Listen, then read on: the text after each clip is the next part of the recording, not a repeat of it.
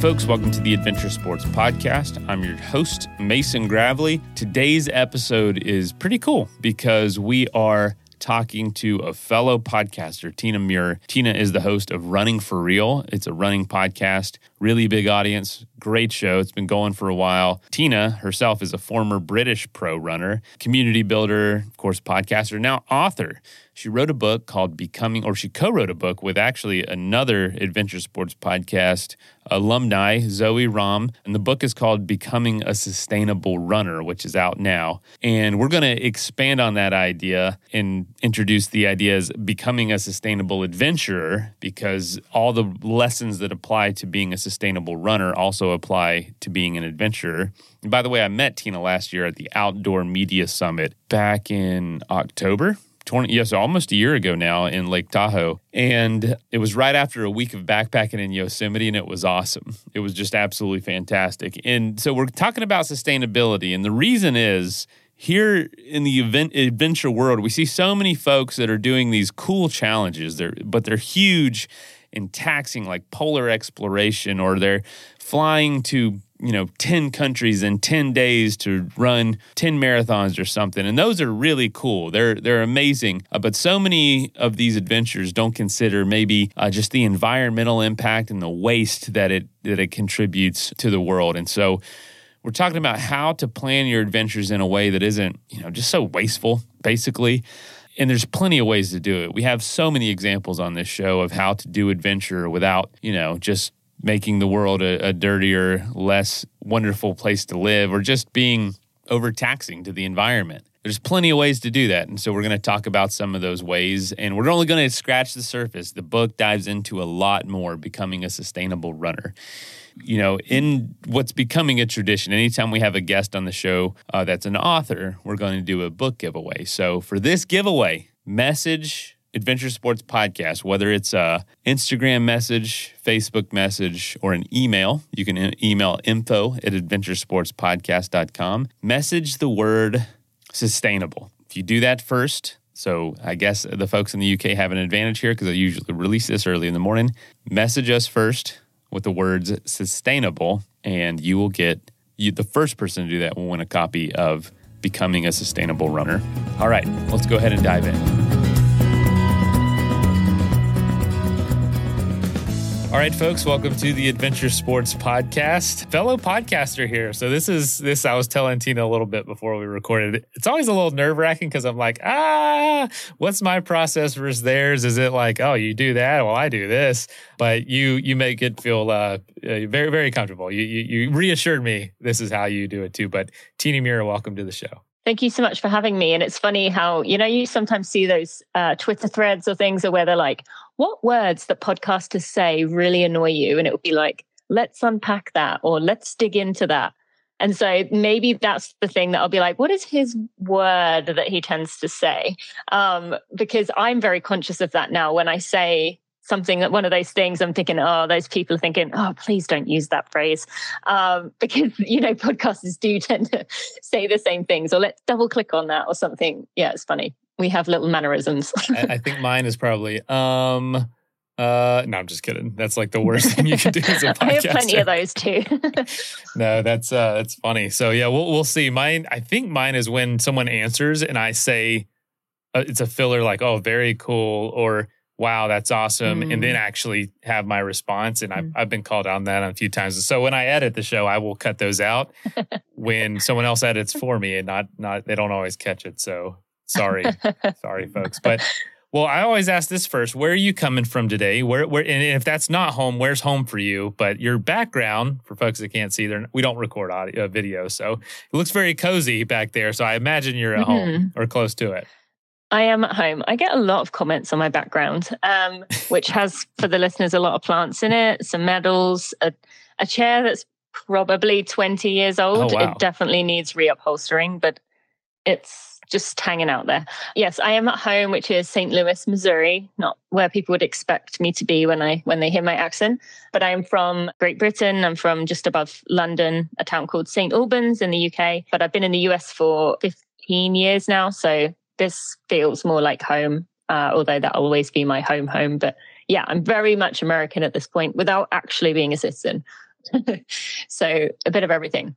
That uh, some of my favorite rappers and barbecue comes from St. Louis. So I thought you were going to uh, say England. I was going to be like, what? No, From St. Louis. Yeah, that makes more sense. Yes. Uh, I didn't know you were based or in St. Louis. That's pretty cool. I love uh, that. Yeah. Yeah. So, well, well, you host a Running for Real podcast, and mm-hmm. it's a mm-hmm. show that's been going on for for quite a while. You've got hundreds of episodes. Mm-hmm. Fellow podcaster, I'm always like super I have to keep myself from talking shop to other podcasters because I want to ask advice. How do you do this? How do you do that? Yeah. But take it. What, what is that show like? What do you, what do you talk about? What are some of the topics that really keep you engaged with running for real? Yeah, so I launched that in April 2017, and before that, I was hosting a podcast for a company I was working for for another year and a half. So I've been podcasting for quite a long time, and so as you said, keeping it, you know, to keep that energy up week after week, you gotta you gotta really. uh find ways to keep it interesting. And especially, I've gone through phases where I've done multiple in a week and things like that. It really has evolved over time. There wasn't many running podcasts around or podcasts around in general. And so it was very much interviewing elite runners, maybe interviewing scientists or dietitians. It was all about what can help runners get better at what they do. Now I've morphed even away from runners in some aspects to move more on the social justice, but also just kind of like humanity piece of it. So I don't actually, for most people, I will ask them about their sport or their running, but I actually am more interested in getting know, to know the person underneath. So who they are, what made them who they are, uh, and and getting a lot deeper. So now it's a lot more conversations about what they're up to. There's a lot of focus on community. I am fascinated and in love with learning about people who have built communities. My favorite story that I share often is uh, these two guys in Detroit from East and West Detroit who came together to make a running club.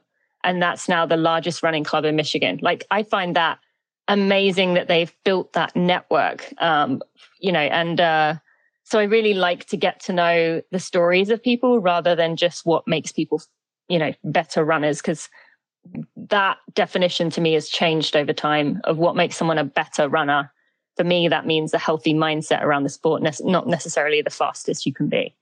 How has your audience kind of accepted that change? Have they changed with you? Because I feel like that's not always, but I feel like that's a sign of yes. maturity. yeah, I. Uh, it's, I'll be honest. Like I, lo- I, I mentioned this to you when we met. I lost people because some people were like, I don't want to hear the about this community or, or this topic that this person's passionate about. I want you to tell me what this Olympian eats for breakfast. I don't care what she cares about, you know. Um, and so I did lose people, and that was hard, like on my ego, honestly, because I'd had one of these top podcasts and I lost a bunch of people in one go. But the people that remained are like fiercely loyal and they they they do things and they and they care and they are trying to uh, just evolve themselves constantly and so I had to ask myself, what kind of people do I want to surround myself with? I'd like to surround myself with people who believe in growth, not people who are like, who have to keep things exactly as they are right now. Um, don't change ever. So it was a worthwhile choice. I try not to talk tons about, you know, personal stories or whatnot when interviewing, but that's really a lot of the change we've gone through. You know, it is not about oh different sports. It's really what stories do you have from your adventures and how has it changed you? And again, uh, just like you, s- deeply fascinated and probably prioritize the stories that have a bigger impact on society, community, or have a bigger purpose behind it than just you know a look at me adventure. They're still so fascinating. I don't know what it is about that, but I guess there's this deep seated need to also make an impact on the world. So maybe that is for you. I don't, I don't know. What, why do you think that change has happened? Is there this desire yourself to do some of the things that these people that you interview are doing? Yeah, I mean, I think it's some of some of some of that. Uh, I think partly emotional maturity, as you mentioned, particularly for me when I was. We haven't mentioned this yet, but I was formerly an elite athlete, a pro runner, and in that time, I felt like my life was very selfish. It was all about me.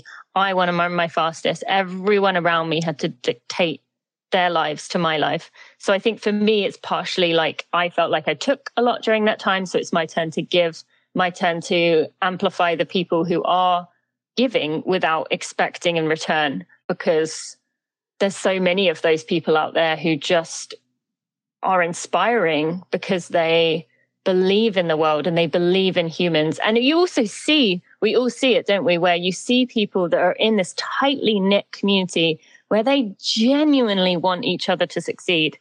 And that looks like it, and it does, feels really good. Whereas if you're still in that stage of how do I get my best and I get this, then that doesn't feel as good in the long run. And so, yeah, for me, I just wanted to be a part of something bigger than myself. Would you say it's the same for you? What would you say?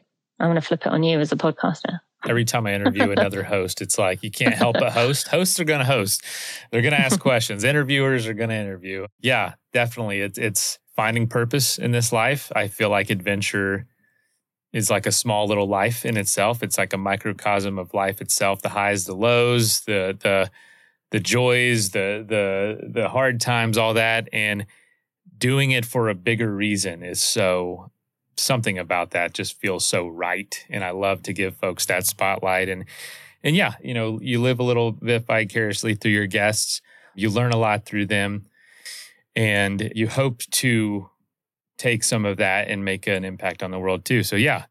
I want to maybe add one more point that I think is important for listeners to hear, and that is like when I'm sure you you interview a lot of high level people, and it's hard, quite hard. And I say this having myself been one. It's quite hard for the average person to connect to resonate with a high level athlete of any kind because it, their talent takes them such a long way, and it's like well, I could never do that, no matter how hard I tried.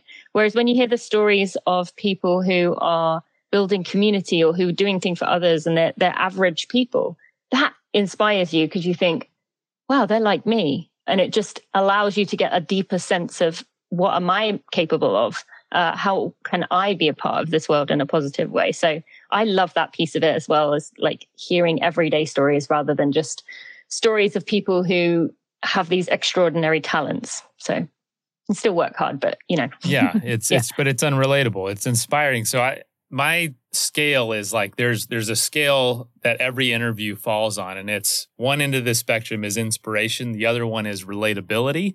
You know there's some that are just way over on inspiration like a someone who you know breaks a world record or or climbs a you know fastest known time or something i'll never do that. It is crazy to hear about some of these stories but zero relatability whereas someone else completely relatable. But i find those just as inspiring. So it's not like it's mutually exclusive. A lot of those people that are just more relatable, it also inspires. But we we're always trying to make sure that's balanced. So that if we do have a guest that's pure inspiration, the next one is extremely relatable.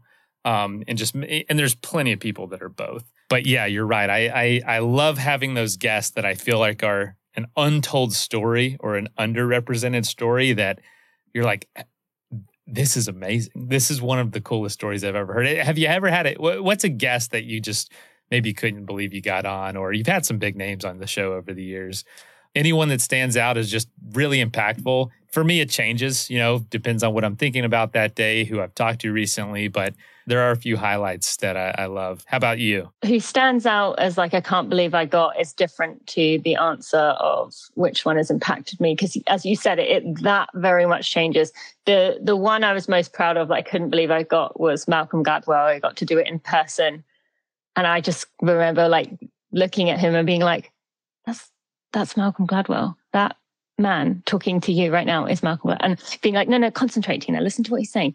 Yeah, but that's Malcolm Gladwell. Like, uh, so that was, that was definitely one of those moments. But yeah, the, the other ones, I, I really feel that changes has grown with me and evolved. And I'm sure um, your listeners can attest to the podcaster kind of goes where their heart is at that moment. Um, and where they are in their own journey of of life. But I'm trying to think. Someone recently who who is about to embark on something that I think is really amazing um, is a guy named Dio Kato. He's from, from maybe Cape Town, but he lives in, in London. He is about to run from South Africa to the UK as a story of human migration. Wow. So Cape Town to London. And he is so inspiring to me with what he's about to do and the reason he's doing it. Interviewing him and interviewing his partner, actually, it was another one I did talking about how hard it is for people doing things like that to be have a partner who is left behind for a year while that person does something like that. So so yeah, that those kind of stick in my mind right now. That sounds like a great guest for this show, honestly. Yeah, that, and you, so you interviewed pre-adventure, pre-race. Yeah, he had been doing, he did 365 days of running uh, 10K a day, I think it was, for a few years in a row. And then he, that was when he decided he needed to, you know, do this journey. So I spoke to him while he was doing the the everyday running, but now he's he's doing this massive uh, undertaking or about to. So yeah, So the training for that was a podcast episode in itself. I mean, yeah. the training for Yeah. that was was newsworthy alone. That's yeah, I pretty mean, he incredible. did. I think he did seven days of marathons in a row as as one set of his preparation. Um, I don't know what what else he did. Yeah, I think I think he is averaging out a marathon a day. I, we we've had a, a, a decent amount of folks who who have, have run across countries or continents, and Yeah. so fascinating those stories. I, I love we love journeys on this show, but long journeys, things that take you out of your world for a you know a decent amount of time, a week or two or month, and those just really really change you. Yes, absolutely. Even though it's not always you know I, I don't personally get to do them that much right now. Uh, this stage of life, but they're very fascinating to hear about and continue talking about. So, what t- take us through? You know, audio. Audio is one way of telling a story, and you are embarking on this journey, this new journey uh, uh, of written format, written storytelling. What are some of the things that writing draws out that audio doesn't, or vice versa? Did you notice any differences there? Mm, it's a really good question. I think the interesting thing for me is that I very much write as I talk, very conversational, very informal, uh, very as if I'm just sitting talking to a friend. However, writing with a co author who you said has been a previous guest, Zoe Rom, uh, Zoe comes from a world of article writing. That was very interesting seeing these two totally could not be more different writing styles and trying to find a blend that had one voice throughout. And so I think I really learned a lot about uh, in podcast, in audio, you can kind of get away with long run on questions or like I'm doing right now, long run on answers. But with a book, you like Zoe said to me very early on, you have to try and get the point across in as few words as possible. And I found that really hard because that's just not me.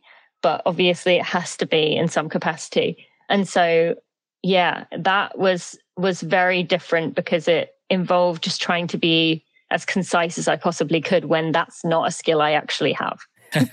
so where did the idea for this book come from? Like what's the connection there with zoe like in the sense of knowing her and then deciding to write a book together? Because you know it's a commitment. You know it's a commitment. It's something to do together. It's a relationship you commit to which can be scary Let's take a quick message break and hear from the folks that help make this show possible.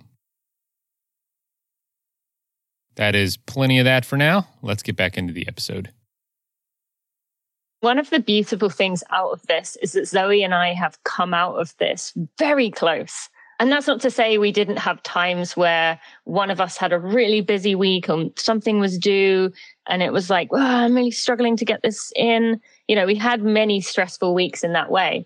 Uh, but we've come out of this very close. We share and confide in each other. We support one another, which has been this beautiful evolution because we've been through this hard thing together. And now we get to celebrate it coming out. But in answer to your question, well, the funny thing is with, with Zoe specifically, we share this story towards the end of the book is that we met because I had had so many people tell, tell me, do you know Zoe? Do you know Zoe? And I kept saying, no, I don't know who this Zoe is that you're talking about. Anyway, so I followed her on Twitter and one day she was tweeting about composting. And I, being an environmental advocate, someone who cares about this, I saw that and I thought, right, that's it. I'm reaching out to this Zoe person. And so I reached out and we got on the phone and we just hit it off immediately. So we always say that, you know, our friendship came from a love of composting, uh, which is not something too many people say. Um, but we, you know, I had been thinking about a book for a while in terms of, again, that journey from elite athlete to now I very much run for joy. So that doesn't mean I don't do hard things. I did a, my first ultra a month ago, but I do it with just a different mindset. Before my eyes were, you know, fixed on the floor. I was all about performance. I wasn't enjoying myself. This section of my life is about enjoyment and giving back. I do a lot of running with blind, visually impaired, neurodivergent athletes. So I saw you guided for one of our athletes at Athletic Brewing, Kyle Robidoux. Yes, uh, good friend oh, I love. Kyle. Good friend, Kyle. Yes, great guy. He's. I mean, he mentions Athletic Brewing quite a lot. He is absolutely inspired. Kyle is another beautiful example of someone who inspires me so much. And so I'd always wanted to share this journey that I had been on and talk about the fact that in our world, we're very much painted this message that no pain, no gain. If you're going to do something, you better do it right. Where's your goal? Set your goal, go get your goal. If you fail your goal, do it again. And I just, that wasn't sitting with me. So I had that piece that I was interested in. And then the environmental piece was always a passion of mine. And I really wanted to find a way to make it relatable to people. And this is where it came from the whole premise of the book. So much of environmentalism and just talking about climate change, people just can't take it because they're made to feel like if you ever fly again, you are a horrible human being. Or if you ever drink out of a plastic water bottle, that is it. You are disgusting. How dare you? And so I wanted to make it more relatable because while environmentalists that we see in media are you know, maybe like throwing paint on things or protesting or calling their senators.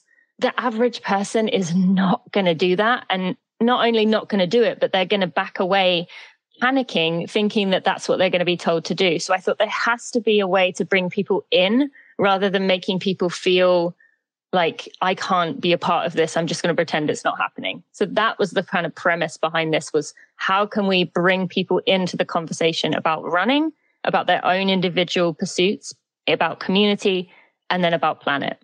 People did hear the title of the book in the intro, but mm-hmm. becoming a sustainable runner. And what, what you mentioned the elite background, the, the, the lifestyle, the mindset, the the toll on your body, that it seems like the opposite of sustainability. The environmental toll of just, you know, flying around using up things. I don't know about you, but I go to some events and I'm like, a mountain of trash was made because we decided to get together today and do this thing. Mm-hmm. And it's just, mm-hmm. it doesn't seem always necessary or sustainable. And that lifestyle just didn't seem that way. So, you know, what are kind of because it's not just environmental, there's like a three prong approach to being sustainable. What are those prongs and why three and why not? Because my mind immediately goes to environmental sustainability. Yes. Yeah, exactly. I think that's what most people think this is about, but that's actually only a third of the book. And we did it that way to kind of build out to it because at the end of the day, if you're not taking, if you're not taking care of yourself, you can't take care of your community. You can't take care of your planet. If you're not taking care of your, your community, they're not going to be able to take care of you. The, the community is not going to take care of the planet. It, it all interlocks to each other. And so we really wanted to get a point of like, get yourself to a good place first and then once you can get yourself there and you can get yourself to believe that you don't have to achieve to be valued, you don't have to be going through a divorce and trying to set some kind of big goal to prove your point that you you are better off without this person. But at the same time you're going through so much internal stress that your body is just like melting down and you're trying to do this goal and you're like why is this not working? Well of course it's not working. Your nervous system is on on fire.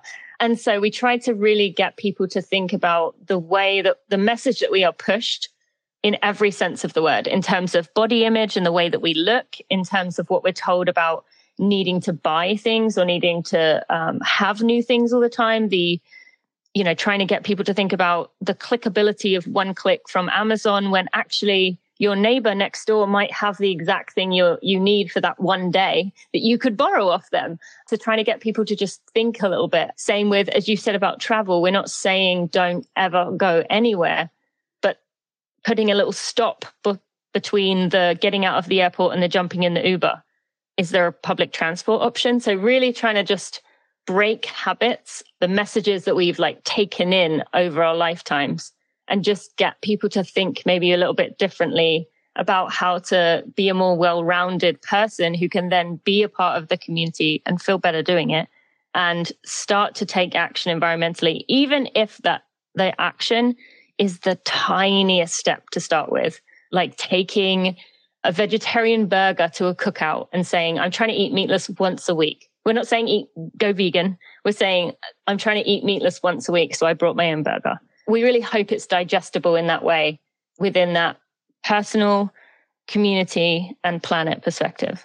When I started diving in and seeing that three prong approach, I, I thought it was smart because, which obviously y'all thought through this because it's like, oh, it is more about than just like bashing people. Like it, it just gets, you know, it's it, it's really hard to say, you know, don't travel to that event you've been wanting to go to. But the community aspect was a really interesting piece because a lot of times the community is the most dysfunctional part of sustainability of these three prongs. It is, you know, they're they're wanting to do the right thing, but they are absolutely toxic towards each other about it. That's not sustainable. And your message falls apart and your movement falls apart and what you're trying to get done actually doesn't get done. So you you met Zoe through a, a, passion for or a love of composting. How far is this idea? What actually came out from when you first started talking about this book? Well, actually, I was offered the opportunity to write the book in the first place, but I knew that I I just didn't feel comfortable doing it alone. I I knew I needed a voice who was passionate about these topics as well but someone who had that knowledge and that understanding and just was able to bring it to a again, the whole the whole premise of the book a more sustainable well-rounded like balanced version of what this book could be. And i knew my side was going to be a bit too if i just did mine it was going to be too fluffy and it was not going to be full of actual action and here's what you need to do. And zoe was immediately the person that came to mind for me. We as i said we got on really well and so I, I mean, pretty much immediately called her and said, I'd really love to write this with you. And she was like, I'm in. So I, we definitely jumped into it, but it was absolutely the right decision. And as I said, we balanced each other out perfectly because of our two writing styles meeting in the middle. I always love to ask this because there's kind of a trope with adventurers that write books or anybody that does something impressive and then writes a book about it it's like the book was 10 times harder than the thing we wrote about to write the book, getting it out there. For you, um, take us through the journey of, of this experience because you've never written a book. It's there's a lot of things you're learning. Uh, you are used to producing content through a podcast. How much more challenging or or easier, I don't know, was the book versus publishing podcasts on a on a weekly basis? For me, it was very difficult. I think for Zoe, the hardest part was sitting down and not staring at the blinking cursor. For her, it was that piece of it. For me, I can easily sit down and go and type. For her, then once she actually gets writing, hers is is pretty good. It just needs a little bit more personalization from my side. But for me, it would when it was sent over to the editors, and there's and that's something I didn't know. There is many different editors that go through your book, and and there's a development editor, and then storyline editor, and then two other editors. I can't even remember what they all are. And so the hard part is in my head when someone edits, I'm so used to with my content. I mean, with my social media, a lot of it is literally hold the camera up, record, type something, go. There's no editing. Same with my my podcast does get edited, but not tweaked. It's just the like balancing out the levels and things like that. Yeah. So being going from that to then the editors would respond with instead of in my head, it was thinking that they would say, oh, tweak this sentence or let's uh, add a bit more to this. It was like, this doesn't make any sense, this like entire paragraph. Let's move this to chapter two. And then, so you go through chapter two and you're like, where do I put this? So you have to read through it and then it's not in context. So you have to like tweak it again and then you have to read it again. And it's just, it's not so much a case of, of small things. It's like, redo this whole structure of this chapter, which into your head is like, oh my God, that's 20 pages of, of moving things around. And you start to, as I'm sure we can all imagine, you start to read but you're like, yeah, yeah, yeah, I've read this already. So you're not actually reading it because you're just skimming it. Uh, and that's where you miss things. So it was, it was pretty, for my inner critic, it, it allowed that to be very loud and be like, this is hard, really hard. So yeah, it was tough. I'm sure you weren't an expert on this subject either. You were you knew the mm-hmm. idea, mm-hmm. but there was a lot to learn as far as like the the information itself on what it means to be sustainable in these three prongs. After getting to the point of I don't know if you'd say you're an expert or not, but getting to the point you were new enough to write the book and all you learned through the process, how much more or less achievable is the goal of sustainability to you compared to when you first before you started the book? I want to address the first part of your question, which is, you know, not starting out as an expert. That in itself was is hard to overcome because again, we're very much told in this world that to speak on something, you need to have, for me, an environmental science degree or an environmental journalism. And I don't have those things. So I, I would, to talk about not being an expert, couldn't get further from the truth. I mean, absolutely the truth. But also, that was the point of the book for Zoe and I was saying, you don't have to be perfect at this. And even in periods of writing this book, we were literally not able to do what we were saying. So, for example, talking about spreading yourself too thin. Well, there were some nights that we both went to bed late, got up early, editing or doing things. So we were ignoring our advice. And that's the point with all of this is like, it's better to be imperfect, but do something than wait, perf- wait for perfection and never get it out there or never change or never do anything. So that was actually the whole premise of the book.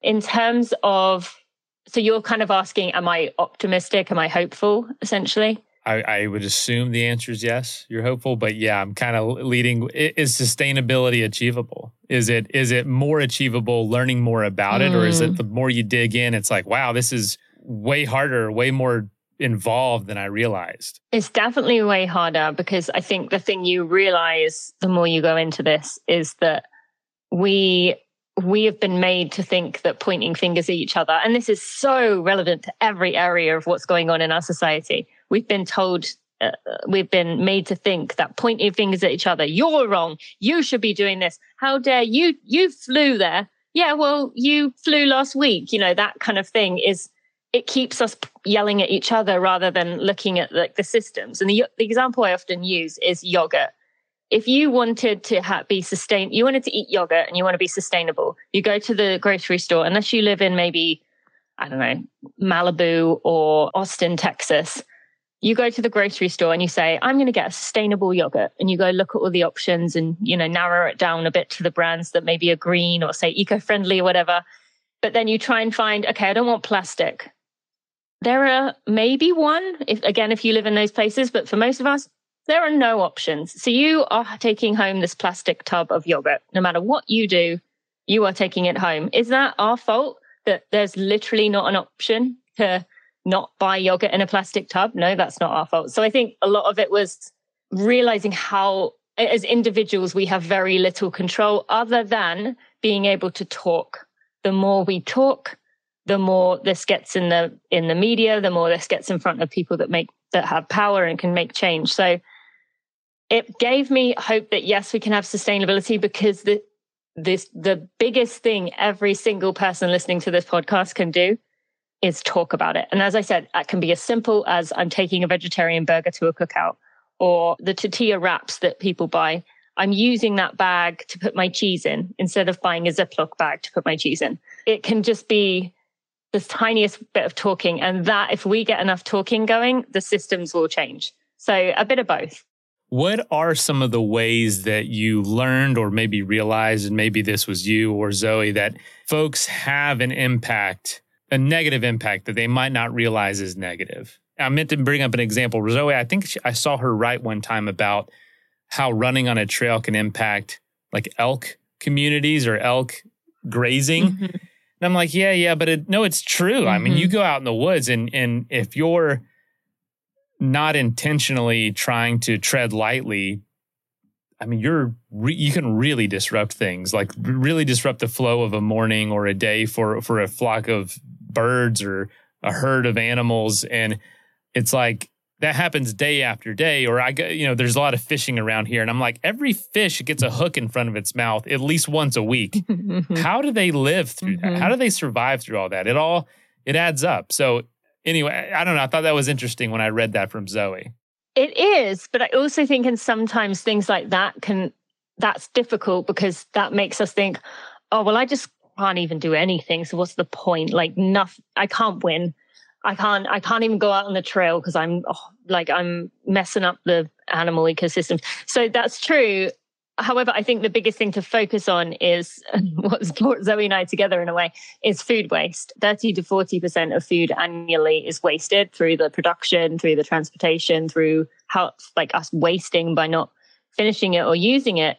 And that is a big contributor to global emissions, but also that by not putting whatever waste you have in when you put it into a trash bag, because that trash bag is sealed, it's made of plastic, it makes methane, which is 25 to 35 times more potent, which means more like means stronger than carbon dioxide. So, so that by having food waste in your trash actually is a really damaging thing that we can all limit. So, if there is a compost pickup company in your in your area, or you have the ability to do it in one of the like rotating drums in your backyard, that is definitely something that people can do. Or if there's if you uh, host events or you do anything with the company you work for that has leftover food taking that food to food recovery places in your community again that brings in the humanity the community side of it. You're not only reducing food waste that that food is not going in the trash but also you're feeding those who uh, don't have enough food for themselves you're taking care of your community cutting down on food waste is one of the biggest things we can do that has a huge impact, but really doesn't require that much change. And it's not something we tend to think about as like a glamorous way that we can make change. it sounds like it had a has a bigger impact than even you realized mm-hmm. before really getting into yeah, this. Absolutely. Mm-hmm. What about specifically as athletes? I feel like there's a lot of stuff that go, that is involved with a lot of sports Running is probably the least just because you need a pair of shoes, but you can go through a pair of shoes pretty mm-hmm. fast too. Oh, yeah. You going through them constantly. I don't know, like a runner like you, how many pairs of shoes you have to go through th- for a year, but like, what are some things people can do from that point of view? We're a big advocate on this show for used equipment, taking care, being resourceful. Like half the stuff that I feel like a lot of our folks use or, or they get off use sites like Cindy.io or rerouted uh, places to buy and sell used outdoor equipment. What what are some other ways? Yeah, uh, that is a huge one. And while running is, yeah, maybe lower on the scale with equipment used, I'm sure your listeners have heard some at least conversation about the shoes nowadays are like carbon plated, the super shoes. That these shoes, uh, this is one of my pet peeves. These shoes last about 100 miles, which if you think about that, that a marathon is 26 miles. How many how many runs you can get in a in a pair of these shoes. It's like two weeks of running in it or less. I mean, could yeah, could be. Depend. Uh, so I've never worn a pair of those shoes because I really struggle with them. But but in actual answer, so you you brought up a lot of it, which is cutting down on the consumption, which again is so easy. So we decide we like a new sport and we you know, we pick up rock climbing and we think, oh, well, I got to get myself some gloves. I got to get myself, I don't know any of the terms. You can tell me, like the bag with the chalk in it. got to get myself the belay thing or whatever yep. that's called. Chalk bag. Um, and so you go buy all of those when there's, you know, uh, there's plenty of community groups like Buy Nothing is my favorite one, which is on Facebook. They'll have it in a lot of communities all around the world, uh, but definitely, definitely here in the US where you can go on there and say, Hey, does anyone have this? I'm looking for this. And people will say, Yeah, I've got one actually. Let me, you can borrow it, you can have it. And the same with you can also pass your own things on there. Um, so that's one way you mentioned about other sites. That's a huge thing by not buying things new. There are some items that need to be new shoes, unless, you know, there are very, very much unused. You kind of need your own pair of shoes.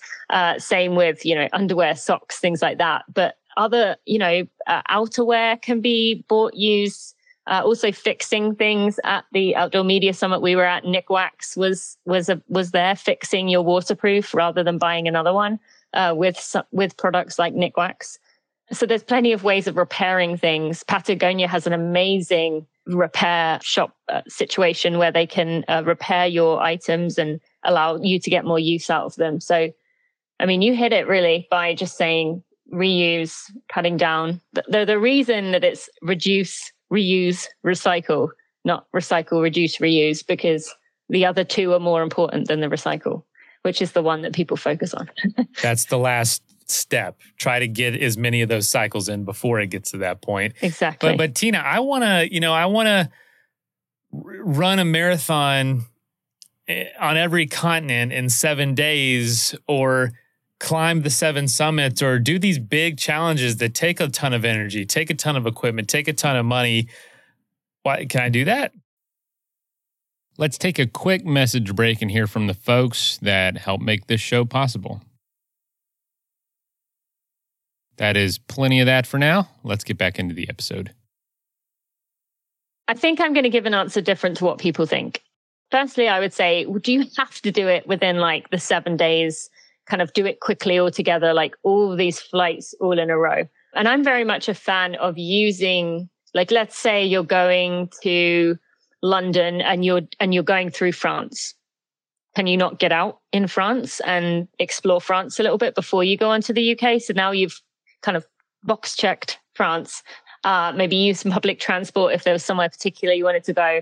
Uh, and then you've gone on to the UK. So I'm very much a fan of that. But what I would actually say is yes, you can do that, but you have to be intentional with your choices in terms of how are you going to make up what you've been doing, the impact that you have had, not just through offsets, which is a whole complicated thing. But when people hit offsets, that word is kind of becoming a bit redundant in many ways because the corporations are basically abusing it.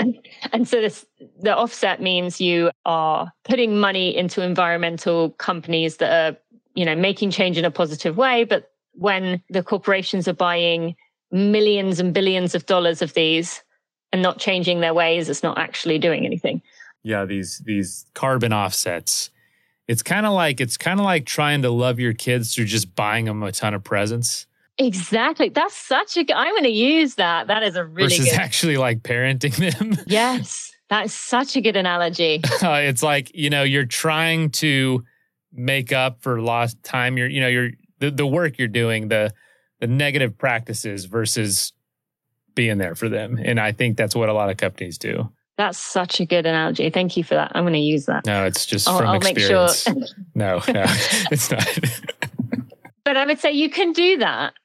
But then okay well then you better be cycling to work every day. You better be prepared to go five extra steps with really researching the companies that you are buying things from.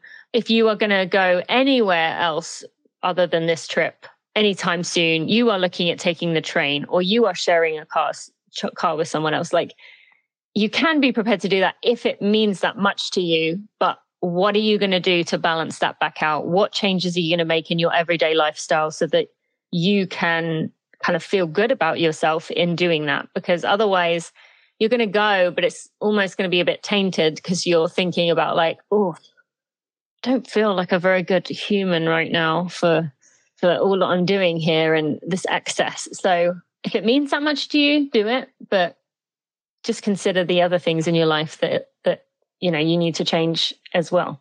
Is there something to be said about getting to the point that you can appreciate less glamorous isn't the right word, but less extreme achievements and goals and enjoying the simplicity of life. And and kind of you're talking about that from like an elite point of view. Like you were an elite runner big crowds huge achievements television you know big gold medals but that's not sustainable. And it's not sustainable for the planet. But what is sustainable is like really really enjoying this neighborhood run or being out in this local trail. Like i don't know is there something to be said about adventurers or folks you know finding more pleasure and more joy from the smaller experiences that are closer to home that anyone can do. I think that's the point we want to get to. And i try and i actually think about this a lot because of my kids. And anyone with kids will know that you know you basically get through halloween and the next day they're like how long is it till christmas? And you're like just calm down a second. And then christmas comes and goes or whatever holiday uh, people celebrate in in december january and then it's like, when's Easter? Um, and so I'm trying to remind my kids of like, there's actually beauty and things to enjoy in each day. We don't want to spend our lives only 12 days till this, only 11 days till this. And so I think that has really made me look at what am I in myself thinking forward to always? Oh, I can't wait for this. I can't wait for that. When actually, and especially when it comes to getting outdoors. I mean, I think we see on social media these pictures of someone in in the Grand Canyon or like uh, doing the Appalachian Trail, and we think, oh, well, that's how you that's how you get out in nature when really you have something near you. And maybe it doesn't look quite as glamorous but it's still you know it, like you've heard of the term forest bathing. Like if you have trails near you which i do here in st louis which is not somewhere people would think about for like beautiful trails is it as stunning as some of the places i've been in the world? Where we were at outdoor media summit tahoe? No. There's so much beauty there in a different way. Even just looking at like a single leaf I can see like, wow, the intricacy here. But we're so used to we're t- we're like always seeing these these like perfection photos, and so we think that's what we have to search for. So I do think that is the goal where we can get to a point where we can go sit outside in our house. I mean, I'm looking at my trees out the back here, and they're they're just regular trees. I actually don't know what type of trees they are, um, but you know, I, I really try and appreciate those and be thankful that they give me shade and they watch them changing colors. So I think we want to get to the point where we're not just looking for these big hits of things to be enough to be social media worthy or to check off a bucket list item. So absolutely. And that's, that's a big message here on this show is mm-hmm. featuring those stories, not in those places known for adventure, I tell people my most recent cross country bike ride, they were like, "What's your favorite state?" And I went through the Grand Canyon and you know, big the Rockies and everything, all the big landscapes out west. They were like, "What was the best part of the trip?" And I said, "For a number of reasons, Ohio was the best. it was quaint, it was beautiful, it was lush, the people were incredibly friendly, and it was just an amazing experience. One of my mm-hmm. favorite hikes this year, and I've hiked coast to coast." in the mountains, alpine, all the way down to the Everglades at sea level. And my favorite hike this year was rural New Jersey. And I thought, you know, why my expectations were so low. And they were, I was totally blown away by the beauty of this river mm. and the cliffs and this waterfall. And I'm like, I didn't know this mm. was here.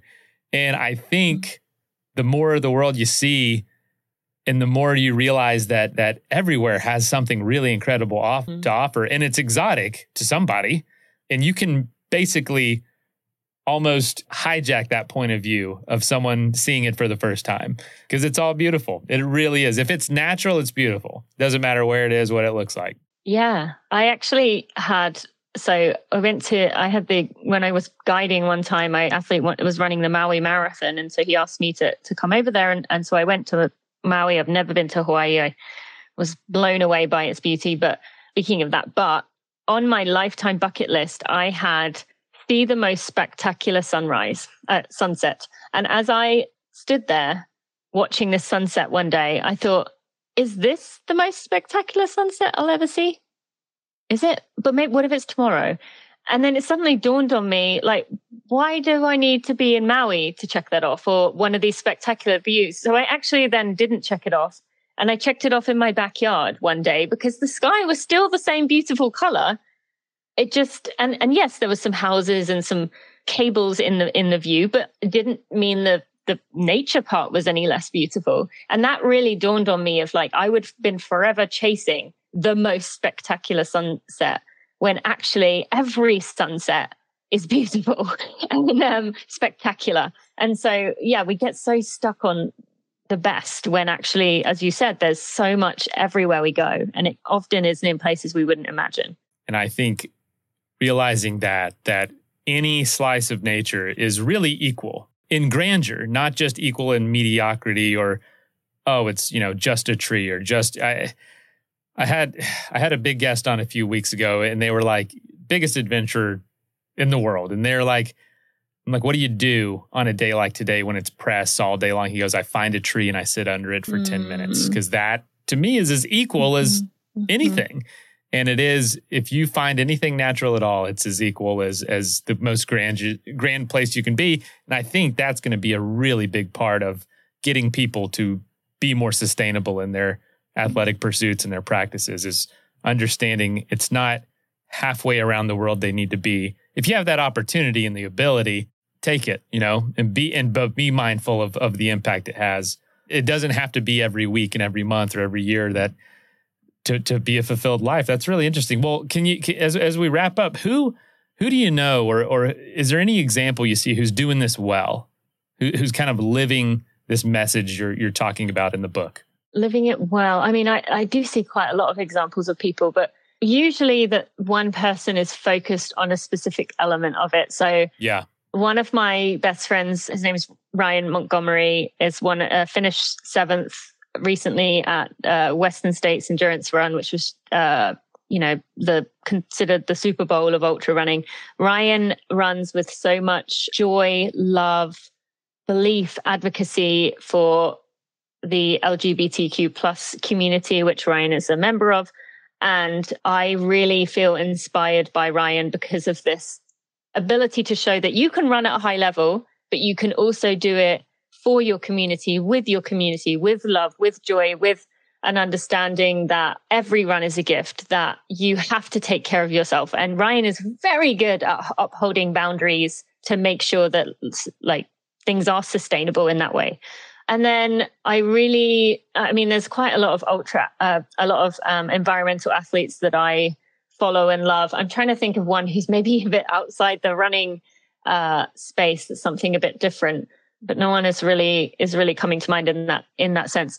Um, I I do think that uh, you know I wish I didn't have to bring him up because he's brought up so much as an example. But Kilian Jornet really minimizes flights, talks about climate change, is very outspoken, but also very much loves to get out in nature and show different sides of nature. So those are two people who come to mind for me right now. But again, I'm sure there are outdoor athletes that I know and love who if I wasn't on the spot would come to mind. uh, yeah, there's so many examples, but the important thing is, you know, find find how you can help. And uh, so, where where will people be able to find the book and, and, and tell us some details about about uh, getting a copy? Yeah, so Becoming a Sustainable Runner is available in all major retailers here in the US. So you can get it at Target, at Barnes and Noble, you can get it on Amazon. I think those are the major ones, aren't they? If you go to becomingaSustainableRunner.com, so that's the name of the book, becomingaSustainableRunner.com, that has links to all the retailers, including international ones, including Amazon worldwide. So that's probably the easiest thing to do. We would love for you to get a copy. It's available August 18th and just appreciate the support. So thank you. And quite a raving endorsement by Malcolm Gladwell as well, I, I saw. So some very influential people found this book very moving. So I'm excited for folks to uh, in our community to give it out. And I think what we'll do is when when we release this episode, we'll give away a few copies to listeners. Oh, amazing. Yeah. We typically do that with book releases. And so this will come out right after the book is out. Amazing. Thank you. We'll set up some sort of challenge for folks to win, win, oh, win a couple thank copies you. of the book. Yeah. So, yeah, this is important information. So, Tina, thank you so much for being on Adventure Sports Podcast. Thank you so much for having me. I love this conversation and appreciate all that you do in our community. First of all, Thank you so much for listening. It means the world to us that you choose to listen to this show. If you'd like to help us further, you can leave a review on iTunes, share us with your friends, your family. It goes a long way to grow in the show. You can also support us financially through patreon.com slash adventure sports podcast. Link is in the show notes. And also, if you have an idea of who could be a good guest for the show, we're always looking for people to tell their story uh, about the outdoors or adventure. So if you know someone, please reach out. Email us at info at adventuresportspodcast.com. And until then, get out there and have some fun.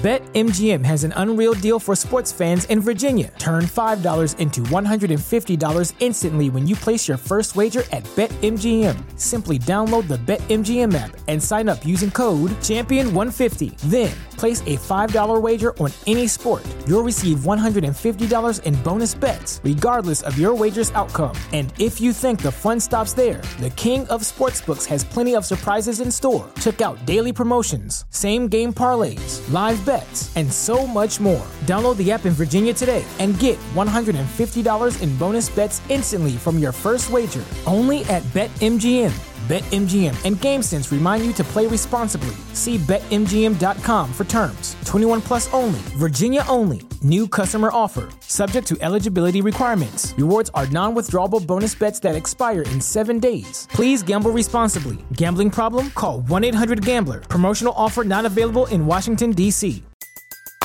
Everybody in your crew identifies as either Big Mac Burger, McNuggets, or McCrispy Sandwich, but you're the filet fish Sandwich all day. That crispy fish, that savory tartar sauce, that melty cheese, that pillowy bun. Yeah, you get it every time. And if you love the Filet-O-Fish, right now you can catch two of the classics you love for just $6. Limited time only. Price and participation may vary. Cannot be combined with any other offer. Single item at regular price. Ba da ba ba ba.